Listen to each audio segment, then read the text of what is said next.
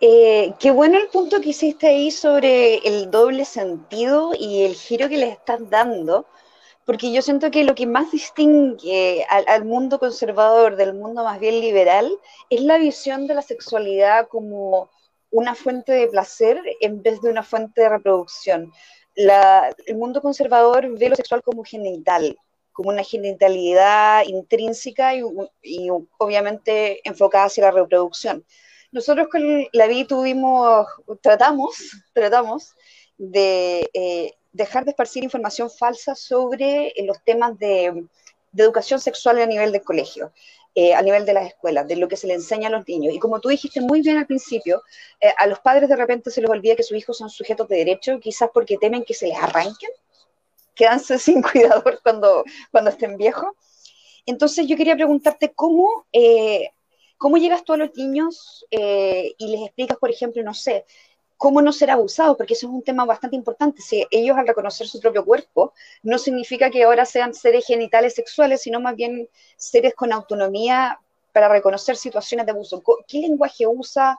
Eh, ¿Cuáles son los temas que has tratado de llevar hacia los niños? Porque yo creo que es una labor fascinante y demasiado necesaria. Si nos puedes explicar un poco más tu, tu cabaret para niños. Los temas que he tratado, pues bueno, es... Eh la diversidad sexual, el género, los micromachismos. Y a veces, aunque no sea específicamente esa la temática, siempre busco que en los personajes haya cambios. Por ejemplo, una obra que se llama El misterio del helado derretido, que habla sobre la muerte y la impermanencia. Eh, la niña muerde, ¿no? Se le murieron los papás, este, está triste y entonces ella es la que muerde, ella es la que, la que saca la agresión. Y hay otro personaje que es un vampiro y él es miedoso, ¿no? Digamos que ahorita en este simple ejemplo, aunque hablo de otro tema, hago estas ligeras aportaciones al género donde ya muestro otras formas de ser niño y niña, que para mí ahí van abonando, porque lo que más he visto es que pues también la infancia puedes echar choro y, o sea, tú le puedes decir, no tomes el vaso, pero si te ve tomándolo, dice, ah, debo tomarlo, ¿no? Por hablar ahorita más prácticamente.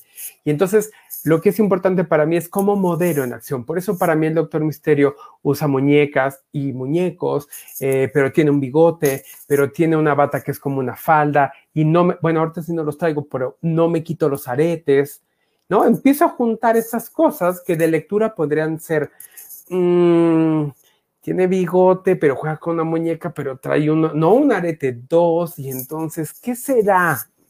Eh, eso es lo que más me gusta de hacerlo, ir haciéndolo en acción. Tengo otras obras en las que hablo específica, que toco los temas de manera específica. Digamos que hay dos formas. Una que suceda dentro de la historia, esta diversidad sexual o esta diversidad, y hable de otro tema, y otra es hablando en específico de los temas. También lo que yo he hecho es, a través del humor y de la música, pues uno va seduciendo a los padres y madres para que se quede. O sea, mi interés nunca ha sido tampoco entrar y que se escandalicen y se vayan porque entonces de nada sirvió.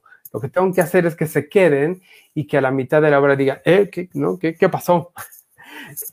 Algo también que ayuda es que al ser cabaret, siempre ocupo personajes fársicos o fantásticos. Entonces, hay veces que la familia dice, ah, está hablando de zombies, ok, no son niños. Está hablando de vampiros, hay una especie como de distanciamiento.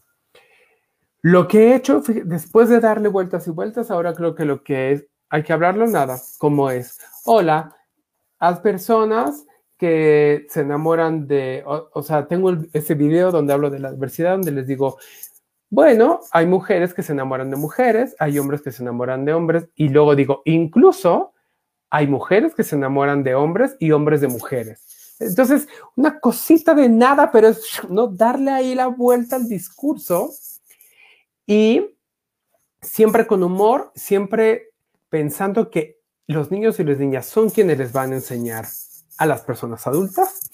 De veras que así lo pienso, que van a ver el video y le van a decir, te voy a explicar porque veo que tú no entiendes. Y en cuanto al abuso, todavía no hago una cápsula en específico, porque es un tema en el que he querido, tengo afortunadamente eh, amigas especialistas en, los temas y que me, que me, van diciendo, y todavía no he hecho eso porque no hay manera de, de meter humor en ese tema. Parece importantísimo, pero no hay manera de meter humor. Y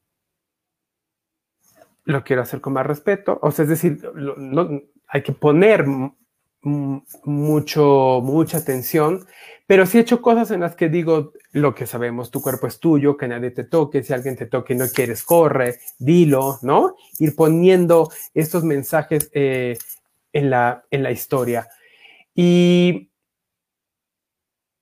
pues Miren, en el fondo yo quisiera que en el futuro, y ojalá fuera en el futuro próximo, no tuviera que estar hablando de temas de género y diversidad, que, esto ya pasara, ¿no? Yo espero eso, que mis obras en el futuro no se hagan porque ya estemos adelantadísimos y adelantadísimas, eso es lo que espero. Pero ahora, nada, por, por ser una propia persona ¿no? que vive en la disidencia sexual, no puedo haga lo que haga, no ponerlo en escena. Y quiero hacer cosas también para niños y niñas que si yo hubiera visto de niño, me hubiera ido mejor en la vida. No me hubiera sentido ese bicho raro que nos hacen creer, sino que ves y dices, ah, ok, hay alguien, porque ya me ha pasado. A veces lo que pasa es que dices, no veo reflejada la historia de la que vivo, la que sea. A veces hasta lo más sencillo de como niña me gusta hacer karate y no no soy lesbiana, no soy marimacha, por decir ahorita los estereotipos, simplemente soy niña y quiero hacer karate. Pero no hay nada que me refuerce por fuera que eso es posible. Y por eso hay que hacer un montón de historias diversas que nos ayuden a reflejarlo a todos y a todas.